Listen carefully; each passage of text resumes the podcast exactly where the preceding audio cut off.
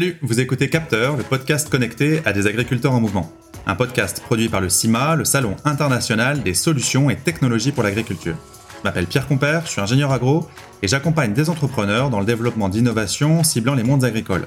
Beaucoup d'entre eux exposent au CIMA, un rendez-vous incontournable rassemblant des solutions pour toutes les agricultures. Alors que les CIMA fête cette année ses 100 ans, je suis parti à la rencontre des premiers concernés, des agriculteurs et des agricultrices de différentes régions françaises, pour échanger tout simplement sur leurs pratiques agronomiques, leurs projets et leurs attentes en termes d'innovation.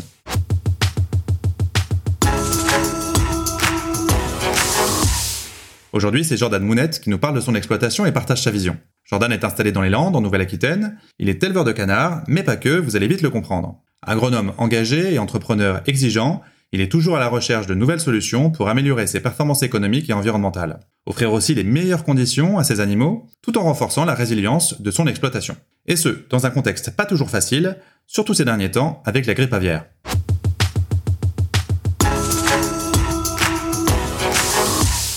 Salut Jordan, merci euh, d'être là. Je suis ravi d'avoir cette discussion avec toi. Je crois savoir que tu as plein de projets dont on va pouvoir euh, parler ensemble. Tu as 29 ans, tu as des brebis, visiblement, on les entend.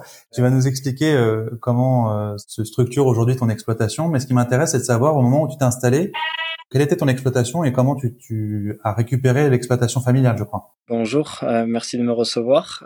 Jordan Mounette, j'ai 29 ans, je suis installé dans les Landes limite Pyrénées-Atlantiques depuis 2013. Je me suis installé en parallèle de mon père qui a eu un parcours un petit peu atypique et c'est ce qui fait euh, que, j'ai suivi cette trace. À mon installation, il avait repris 130 hectares de SAU qui étaient dans la famille mais exploités par des bailleurs extérieurs puisque mon grand-père était négociant en vin. Sur ces 130 hectares, on avait une centaine d'hectares de, de maïs uniquement. Progressivement, il y a installé un séchoir à basse température avec un stockage. Il a fait évoluer un élevage de canards de 9000 prêts à gaver par an. Il a terminé, quand j'ai repris, il était à 80 000 canards élevés par an. Il a monté euh, une fabrique d'aliments pour, pour ce même élevage. Il a toujours travaillé tout seul avec quelques salariés euh, à mi-temps ou de temps en temps vraiment pour l'aider sur les charges de travail. Et ça a été l'un des premiers, euh, la première personne à installer du photovoltaïque dans le Tursan ici. Euh, sur un projet de 100 kilos qui était déjà important euh, en 2009. Donc voilà, tous ces, toutes ces choses novatrices, que ce soit le, séchoir basse température, le, la fabrique d'aliments qui était peu commun, cette mhm. installation photovoltaïque a fait que cette exploitation m'a toujours attiré. Ces choix ont toujours été pour moi quelque chose de d'attirant parce que ça se faisait pas ici. Et c'est ça qui m'a donné goût de reprendre, même si mes parents euh, m'ont toujours euh, dit de faire autre chose qu'agriculteur. Parce qu'avec une maman institutrice et, un papa qui était euh, à la base aux beaux-arts, ils m'ont toujours dit de sortir de ce milieu. Et bon. Ton exploitation aujourd'hui, du coup, elle a, elle a quel, quel visage? Donc aujourd'hui, on a, on a à peu près les mêmes surfaces je me suis installé donc moi en 2013 en parallèle de lui. J'ai voulu créer ma structure avec un salarié à temps plein euh, sur un atelier de gavage pour euh, gérer de A à Z notre production et devenir autarcique, du moins sur la moitié des volumes qu'il faisait. Donc aujourd'hui, on arrive à faire 40 000 canards élevés gavés de A à Z et 40 000 juste élevés qui vont à l'extérieur. Donc nous avons deux sites différents. Euh, j'ai mon exploitation, je lui rachète les canards, donc on a deux économies distinctes, mais on travaille quand même en autarcie sur un même site d'élevage. Donc euh, j'ai appris à m'installer, j'ai appris à gérer ma société, à gérer mes salariés, à, à voilà, à m'installer comme sans, sans reprendre en fait ce que lui m'avait apporté avant. Ça, ça se fera dans le temps et, et peut-être quand il commencera à lâcher pour partir à la retraite. Donc sur la partie assolement, euh, j'ai diversifié en implantant 40 hectares de miscanthus. On a implanté euh, la culture du soja et certaines céréales d'hiver pour répondre à nos besoins, nous, sur la fabrique d'aliments. Donc, soja, euh, parce que toujours avec des projets novateurs, mon père a été le premier à importer un toaster d'Italie pour toaster la graine de soja et la rendre comestible par les canards, ce qui nous permet de remplacer les, les tourteaux de soja euh, qui viennent de, on ne sait pas où. Alors, comme nous, on a l'obligation d'avoir du non-OGM, c'était pour nous un gage de traçabilité. Euh, et après les céréales d'hiver, notamment euh, du triticale, parce que riche en paille, mais aussi très riche en lysine et méthionine. Et pour nous, c'est ce qui fait le magret sur le canard. Et donc, euh, ce qui nous permet d'amener des, animaux au bout plutôt très bien formés au niveau carcasse. Justement, j'allais revenir sur le miscanthus. C'est une culture originale. Comment t'es venu l'idée de, cultiver du miscanthus et surtout pourquoi faire? Alors le miscanthus parce que nous avons une exploitation très morcelée. J'ai une partie de mon exploitation qui est située dans le Gers à 35 km de chez moi. Euh, mes obligations euh, de gavage et d'élevage ne me permettaient plus de suivre euh, correctement des cultures de printemps ou, des cultures qui demandaient plusieurs interventions. Donc le miscanthus rentrait dans ce cadre-là où une fois implanté, nous avons qu'une récolte tous les ans. Le but du miscanthus était de venir euh, nous apporter de la paille sur notre élevage, d'autant plus ces dernières années où la claustration euh, étant nous demande des grosses quantités de paille. Mais après, j'avais derrière la tête de plutôt développer toutes les filières euh, sur tout ce qui est isolation biosourcée, peut-être granulés énergétiques, on l'entend aussi, donc tu as un peu de brebis euh, autour de toi. C'est une production un peu annexe ou ça fait partie euh, Non, ça c'est uniquement en perso pour, euh, pour gérer les, le terrain autour de ma maison, mais c'est tout. C'est ça, on voit que tu es avant tout un éleveur. On, va revenir d'ailleurs sur comment tu te décris toi dans ton métier, mais revenons avant ça sur le sujet de la diversification. Tu as commencé à expliquer pourquoi tu as tellement diversifié tes productions, en particulier végétales, et puis tu as aussi installé des panneaux photovoltaïques sur ta propre exploitation Oui, euh, le besoin de bâtiments, notamment pour euh, la claustration, avec euh, cette arrivée de l'autarcie. L'autarcie en canard nous a forcé à avoir plusieurs lots en élevage, donc mhm. multiplier le nombre de bâtiments. Bien sûr, nous avons mis au plus possible du solaire pour rentabiliser nos bâtiments plus vite et puis pour aussi qu'on arrive à une production électrique supérieure à notre consommation et rendre notre exploitation un petit peu neutre à ce niveau-là. Ça faisait partie de, des enjeux. Je trouve que les agriculteurs ont envers euh, la société, et c'est un petit peu ce que la société nous demande aujourd'hui aussi. Il y avait aussi euh, dans ce style-là le passage à 100% de notre sol en semi-direct, avec des couverts et des rotations. Euh, pourquoi le semi-direct? C'est que au bout d'un moment, je me suis posé la question de pourquoi on labourait, pourquoi quand je mettais mes effluents en surface, je retournais mon sol et les mettre à 20 cm en dessous de ma graine qui en avait besoin elle dès les premiers temps. Je comprenais pas trop ce que je faisais, je comprenais pas pourquoi je faisais des mottes pour revenir avec une herse rotative à 3 km heure les défaire. Et tout ça, j'avais un petit peu de mal avec ça. Et mon père, n'étant pas du milieu agricole, euh, il m'a pas retenu sur une façon de faire. Il m'a jamais fermé les portes. Il m'a jamais euh, poussé dans un modèle bien précis. Il m'a toujours laissé euh, faire bien sûr en mettant un petit peu de frein pour pas tout passer d'un coup, mais on a fait ça en 2-3 ans pour passer 100% de notre sol en semi-direct et aujourd'hui je pense qu'avec l'année qu'on a passée, les sécheresses et, compagnie, on s'en sort plutôt pas mal avec euh, des terres et une exploitation en elle-même qui devient plus résiliente vis-à-vis des aléas climatiques. Et, euh, on en a besoin parce que les grippes aviaires euh, se succédant, finalement, avant le canard nous payait tout, Aujourd'hui, eh vu qu'on n'a plus cette source de revenus, on se retrouve à devoir redégager un petit peu de valeur ajoutée sur les céréales qui, à la base, mmh. nous servaient juste ou on margeait dessus mmh. grâce au canard. Là, aujourd'hui, il faut qu'on marche dessus par de la performance et de l'achat aux bonnes périodes. Ouais, donc tu deviens véritablement euh, polyculteur éleveur et pas seulement euh, éleveur fabricant ton propre euh, aliment. J'imagine que tu associes cette démarche de semi-direct avec des couverts d'interculture qui peuvent éventuellement euh, intégrer aussi euh, la ration de tes canards? Non, les couverts, c'est la ration de mon sol. Les couverts, ils sont là pour nourrir notre sol parce que euh, on l'a trop utilisé comme support. On a oublié que le sol, c'était quelque chose de vivant. Aujourd'hui, nos sols ne sont vus que comme des supports. Tous les chercheurs qui travaillent sur le sol euh, avec toutes les recherches qu'ils ont mis en place, ne sont toujours pas arrivés à, à trouver tous les êtres vivants qu'il y a dedans. Donc aujourd'hui, moi, ce que je veux, c'est nourrir mon sol, c'est remplir ce que je vois comme un frigo, et ce frigo va amener à manger à mes cultures, euh, quels que soient les aléas, quels qu'il pleuve qu'il pleuve moins. Alors bien sûr, on a besoin de pluie, on a besoin d'eau, d'irrigation encore plus, mais on peut euh, trouver de la résilience dans ces dans ces techniques-là et surtout on retrouve une technique et on retrouve la base de l'agricole, comprendre nos sols, comprendre les cultures, comprendre ce qu'on fait surtout parce que moi je comprenais vraiment pas ce que je faisais et même si j'ai fait une école euh, d'agriculture, j'ai fait un, bac euh, un bac assez assez léger en agricole où c'était plutôt du général et après je suis parti sur un, un BTS économique, donc euh, moi tout ce qui était production pure, euh, je voulais pas l'apprendre à l'école, moi j'allais l'apprendre sur le terrain, que ça soit pour l'animal mais aussi pour le végétal. Et aujourd'hui, en créant des groupes de, travail autour du semi-direct avec des ingénieurs et des ingénieurs agronomes qui, qui nous suivent et qui nous aident, on, est en train de franchir quand même un grand pas dans, dans toutes ces techniques-là. Donc c'est, moi je pense que c'est très intéressant et d'ailleurs on le voit autour de nous, les, les mentalités sont en train de changer, les voisins sont en train de, de copier en partie et tant mieux, tant mieux si ça peut entraîner du monde, plus on sera de personnes à le développer, plus on aura de recul et plus on sera performant. Et on comprend en t'écoutant que cette recherche d'amélioration euh, continue de ton exploitation, à la fois de ton élevage et, tes pratiques agronomiques euh, véritablement euh, constituent un moteur hein, dans ton dans ton métier. Alors tu, tu te qualifies, comme je le disais tout à l'heure, éleveur, polyculteur éleveur, cultivateur, agriculteur. C'est quoi les termes que tu emploies? Je me décris plus comme un éleveur parce que, ben, parce que le canard étant euh, la base de notre exploitation, bien sûr qu'on concentre tout là-dessus. On a tout monté autour de ça, que ce soit la fabrique d'aliments, que ce soit les bâtiments, que ce soit euh, les cultures qui sont mises en place répondent pour euh, notre notre alimentation. Moi, là, quand je me suis installé, j'avais la fierté de faire du, du foie gras qui était IGP Sud-Ouest, parce qu'aujourd'hui le, le Sud-Ouest est connu pour ça. Moi, j'étais fier de faire cette production-là fier de, de, le mener de A à Z, de bosser pour, euh, pour une marque qui est dans le milieu et, c'est pour ça que, que je travaille avec cette, cette, cette société-là. Moi, j'avais cette fierté-là. Aujourd'hui, faire du maïs, tout le monde sait faire du maïs. Euh, le canard était quand même un marché un peu plus de niche, un peu plus fermé, où on est moins de producteurs.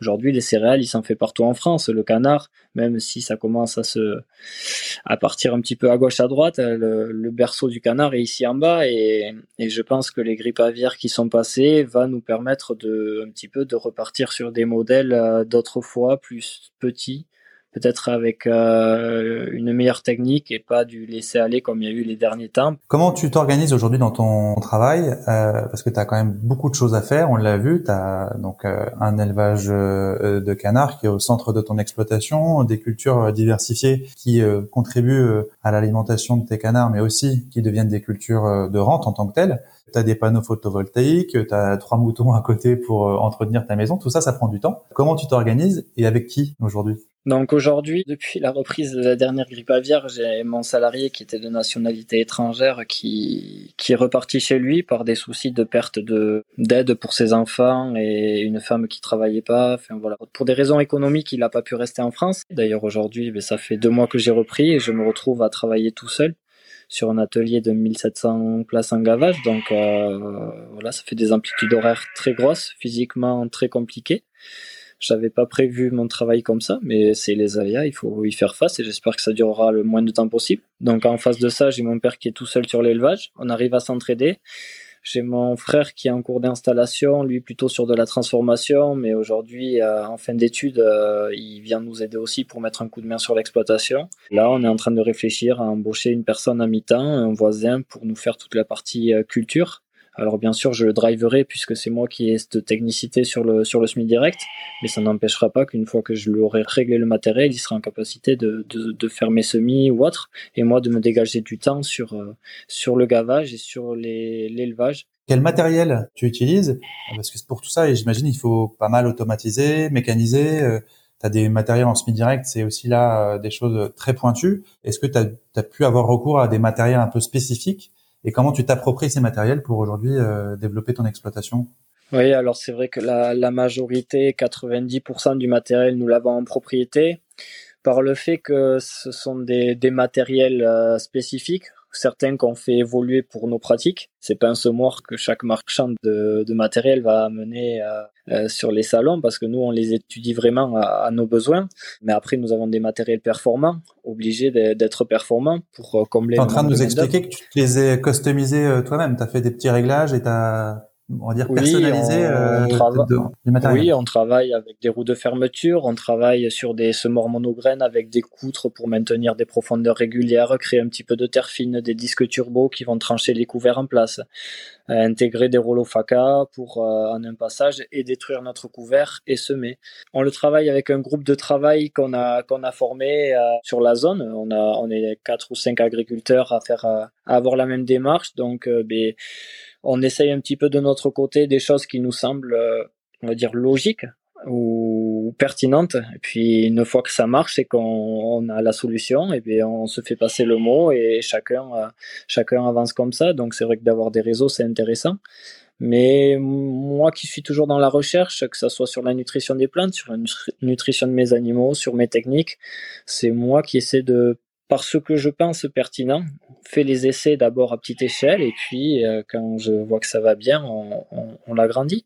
Donc c'est toujours des essais avec euh, des constructeurs locaux, avec euh, voilà des fabricants locaux et, c'est comme ça qu'on avance. Et du coup justement cette innovation que tu as pu co-concevoir avec des fabricants locaux ou en complément d'un matériel sur étagère que tu peux trouver, euh, je sais pas, dans les Cuma ou auprès de fournisseurs euh, X ou Y. Qu'est-ce que tu attends de cette innovation? Est-ce que tu as des besoins particuliers que tu cherches à, remplir aujourd'hui? Ou est-ce que tu es, c'est bon, déjà bien, bien équipé? De toute façon, standardiser ce type de matériel ne se fera que lorsque je me doute que un certain nombre d'agriculteurs auront fait le pas de cette démarche-là. Et donc une demande importante sera faite. Là, les groupes, euh, les fabricants de matériel prendront peut-être conscience qu'il faut développer ce matériel-là, et, c'est normal aussi. Aujourd'hui, la recherche et le développement a, un coût, et, je peux comprendre que faire ça pour une petite, euh, une petite mèche d'agriculteurs, ça soit pas intéressant. Mais c'est ce qui fait aussi le charme de, de développer nos pratiques, de, de tester, de d'être dans le milieu agricole au final parce que tous ces essais c'est ça qui fait que chaque jour est intéressant sinon on tomberait vite dans une routine mais là développer ces nouvelles choses c'est ça qui, qui rend un petit peu attrayant le attrayant le, le métier au-delà de tous les inconvénients qu'il y a donc euh, ça fait partie du, du métier aussi je trouve Ouais, je comprends bien. Je voudrais revenir aussi sur les impacts euh, de la diversification à, à ton installation. Tu avais vraiment fait le choix de diversifier, on l'a dit, euh, euh ton activité. Euh, quelle complémentarité tu as trouvé entre ces différentes cultures? On pourrait revenir là-dessus. Et puis quels impacts positifs ça a pu générer sur ton exploitation? Oui, donc atelier principal canard, donc tout a été fait autour de ça, notamment euh, le séchoir basse température, euh, pour garder une qualité de grain, notamment le maïs, où on va garder vraiment un germe intact parce qu'on sèche à 50 degrés, alors qu'aujourd'hui la plupart sont à 70 voire 100, 110 degrés. Nous, on voulait vraiment une qualité de grain au départ pour jouer sur nos indices de consommation, pour rendre un aliment qui soit appétant et qui conforme bien nos animaux avec un minimum de consommation.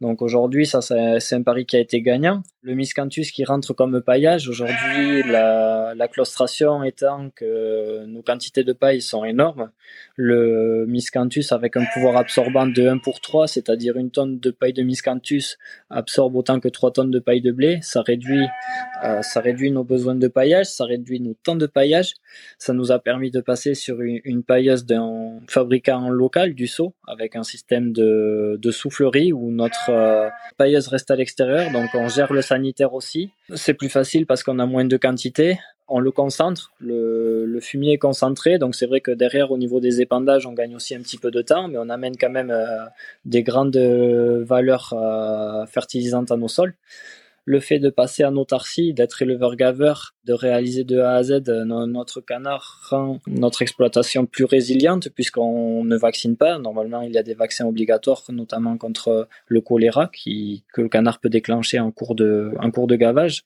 Nous, nous avons fait le choix de ne pas vacciner en gérant bien nos clôtures électriques vis-à-vis -vis de la faune extérieure, notamment le renard. Et il n'y a pas de transport puisqu'on se transporte ça avec une remorque. Il n'y a pas de, stress de chargement dans un camion, de déchargement dans une salle de gavage. Donc euh, il y a un meilleur bien-être animal et derrière ça se ressent sur les performances. Je voudrais revenir sur le terme que tu as employé, la, notion de résilience euh, grâce à la diversification. J'imagine que la production énergétique aussi euh, avec les panneaux photovoltaïques a dû bien aider au moment de la grippe aviaire. Oui, au départ, mon père avait fait ça pour sa retraite. Bon, malheureusement, euh, on a dû piocher dans la trésorerie avant pour, euh, pour nous aider à passer les, les caps de grippe aviaire. Ou quand euh, on essaie de travailler sur toutes nos charges, notamment aujourd'hui, on, on maîtrise nos charges par le fait qu'on fasse l'aliment, par le fait qu'on se fasse le paillage, par le fait qu'on ne vaccine pas, par le fait qu'on se fasse le transport toutes ces marges qu'on arrive à engranger au fil du temps sur un lot de canards, on ne l'a plus quand on dépend des subventions de l'État, puisque les subventions de l'État ont pris une moyenne des exploitations euh, du sud-ouest ou dernièrement de France puisque l'ouest, euh, le nord-ouest a été touché. Et aujourd'hui, nous là-dedans, dans ces chiffres, on s'y retrouve pas du tout. Donc c'était c'était des grandes sommes qui nous manquaient tous les ans. Et heureusement que le solaire était à côté pour nous permettre d'amener un peu de trésor. Malheureusement, le solaire était pas là pour ça. Bien content de l'avoir. Jordan, tu viens d'employer le terme subvention, mais on a bien compris, hein, tu veux parler des indemnités, des indemnités que tu as perçues en dédommagement de l'arrêt de ton élevage imposé par la grippe aviaire, mais qui pour toi, tu viens de nous le dire, ne compensaient pas le manque à gagner. Mais en tout cas, ça t'empêche pas visiblement d'avoir d'autres projets, tu ne chômes pas. Est-ce que tu peux nous en dire un petit peu plus? Oui, là, on réfléchit sur la culture du bambou géant parce que euh, en regardant un petit peu l'attente sociétale, en regardant euh, un petit peu ce qui se passe autour, ce que les gens demandent, ce que ce qu'il va falloir qu'on fasse surtout. Euh, quand je vois que chez Ikea, par exemple, pour pas les citer, mais on passe de 16 références il y a quelques années à 260 références en bambou aujourd'hui, quand on voit l'apparition d'ustensiles à usage unique fait de bambou parce que réduction du plastique, tout ça m'a amené à un petit peu me renseigner sur cette filière-là, regarder un petit peu ce qui se faisait en Asie, parce que de toute façon, la plupart des producteurs sont là-bas. Voilà, je, je sais pas, j'ai amené un copain dans la boucle euh, avec moi là-dedans. On a trouvé deux ingénieurs avec nous pour la partie commercialisation. On est en train de monter un modèle, je trouve, qui devrait être euh, commun ou courant en agricole, c'est-à-dire qu'on se divise la, prise de risque. Euh, on est investi ensemble, que ce soit eux sur le débouché, nous on amène le savoir-faire, on amène la terre, et eux ils viennent chercher le débouché, la recherche et développement sur cette matière-là, et on est à deux à prendre le risque. Donc euh, moi je trouve que c'est quelque chose d'un côté les agriculteurs et de l'autre euh, des ingénieurs engagés dans une euh, start-up, c'est ça? Tout à fait, une start-up qui s'appelle Horizon qui a été créée depuis peu et qui cherche à développer le bambou géant en France. Et je pense que pour moi c'est l'avenir parce qu'aujourd'hui tout pousse à, tout pousse autour de ces cultures-là riches en fibres, intéressantes à tout point que ce soit sur la captation de CO2, que ce soit sur l'épuration des sols que ce soit sur la stabilisation des sols, aussi sur des sols qu'on a dégradés énormément en agricole. Voilà, aujourd'hui l'attente sociétale, elle est là, et puis je pense qu'il faut sortir un petit peu des sentiers battus, parce que faire des céréales pour faire des céréales, euh, oui, on nous tape dessus parce qu'il faut arrêter le maïs parce que ça pompe trop d'eau, oui, il faut arrêter ça, il faut arrêter ça, il faut tout arrêter, mais en face, on nous apporte euh, aucune euh, solution. Donc pour moi, la solution, elle est là, elle est sur une culture qui se veut peut-être plus plus dans l'air du temps, mais ça n'empêchera pas que du maïs il en faudra toujours parce que j'aurai toujours des canards à la maison et qu'il faudra toujours que je les nourrisse. Donc euh... Jordan, tu nous as parlé de la culture du bambou, des bambous géants, donc un projet super original, mais j'imagine que tu vas continuer à avoir des projets sur le reste de ton exploitation. Nous avons un projet à dessert solaire pour la claustration des canards. Malheureusement, là encore, euh, les instances nous disent qu'elles comprennent pas pourquoi on a besoin de serre solaire. Aujourd'hui, claustrer des canards à 3 mètres carrés, nous, ça nous va pas quand on a été habitué au plein air. Donc, ce qu'on aurait voulu faire, c'est allier production d'énergie et claustration des animaux extensivement, donc c'est-à-dire créer des serres solaires où nos animaux auront accès au parcours parce qu'il y aura quand même des zones de lumière et, voilà de manière euh, extensive. Là encore, on nous retoque le projet trois fois parce qu'on nous dit qu'on comprend pas pourquoi on a besoin de, de les animaux euh, extensivement. Mais euh, au-delà de ça, tu as d'autres projets, je crois, aussi, sur, dans ta salle de gavage, par exemple Oui, aujourd'hui, ben, toujours pour travailler sur le bien-être euh, animal, même si euh, nous avons de très bonnes performances sur cette salle de gavage que j'avais étudiée de A à Z en travaillant par de la dépression. Et c'est l'une des seules salles qui est, qui est gérée comme ça aujourd'hui, à ma connaissance. J'avais réfléchi à une peinture réflective, donc c'est-à-dire une peinture blanche avec une grosse capacité de réflexion des, des rayons du soleil pour abaisser les températures à l'intérieur de nos bâtiments, ce qui nous permettra d'avoir euh, une meilleure efficience de notre euh, système de, climatisation intérieure. Et donc ça, c'est quelque chose qui, pour moi, est pertinent et, doit être travaillé. À côté de ça, euh, j'ai toujours en tête l'isolation écologique des maisons avec le miscanthus la réflexion du granulé de, chauffage avec le miscanthus, euh, vu la hausse des coûts de l'énergie, euh, euh, notamment du granulé de bois et, même le manque de granulé de bois qui va arriver. Peut-être le fait de travailler avec un indépendant en foie gras pour être un peu plus libre et avoir une meilleure revalorisation de notre travail. Voilà, avoir un peu plus de reconnaissance sur un petit groupe où on n'est que quelques-uns, des fois, serait peut-être plus intéressant. Et du coup, comment tu vois la suite? Comment tu vois euh, l'évolution de ton métier? Dans 10, 20 ans, tu seras toujours éleveur de canard ou tu verras les choses autrement? Je l'espère toujours. J'espère que du canard, euh, je pourrai en faire encore d'ici quelques années. Ça voudra dire que, ben, que j'ai fait le dos rond et que je suis arrivé à passer ces étapes-là. Donc peut-être qu'on passera par euh, devenir producteur d'énergie, producteur d'isolant. C'est pas du financier qu'on demande, c'est surtout de la recherche et du développement et, et, des, et des nouvelles productions. Et, plutôt que de tout nous interdire, ça serait bien de, nous amener des solutions en face concrètes, quoi. Bah, on a compris en tout cas euh, le message passé. On a compris ton engagement euh, dans la recherche de, solutions. Euh, on te souhaite le meilleur hein, dans tous ces projets. On a compris qu'ils étaient nombreux. Et puis encore merci hein, d'avoir pris le temps de discuter avec nous. Puis vive le bambou et vive le canard. Oui, merci beaucoup. À bientôt.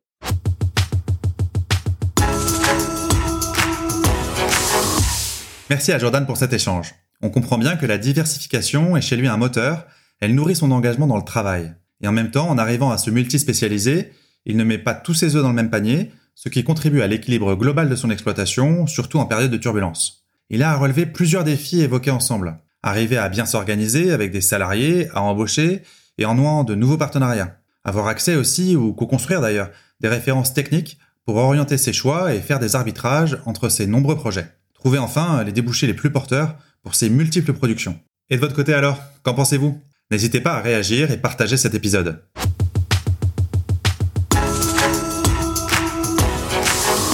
Pour poursuivre la réflexion, rendez-vous aussi du 6 au 10 novembre 2022 à Paris-Norville-Pinte pour le CIMA, le Salon international des solutions et technologies pour l'agriculture. On y retrouvera plus de 1800 exposants issus de 42 pays et un programme riche de conférences thématiques sur l'agriculture régénératrice, le numérique et la robotique, les biosolutions ou encore la sécurité et le confort au travail dans les exploitations. En attendant, on se retrouve très vite pour un nouvel épisode de Capteur, le podcast connecté à des agriculteurs en mouvement.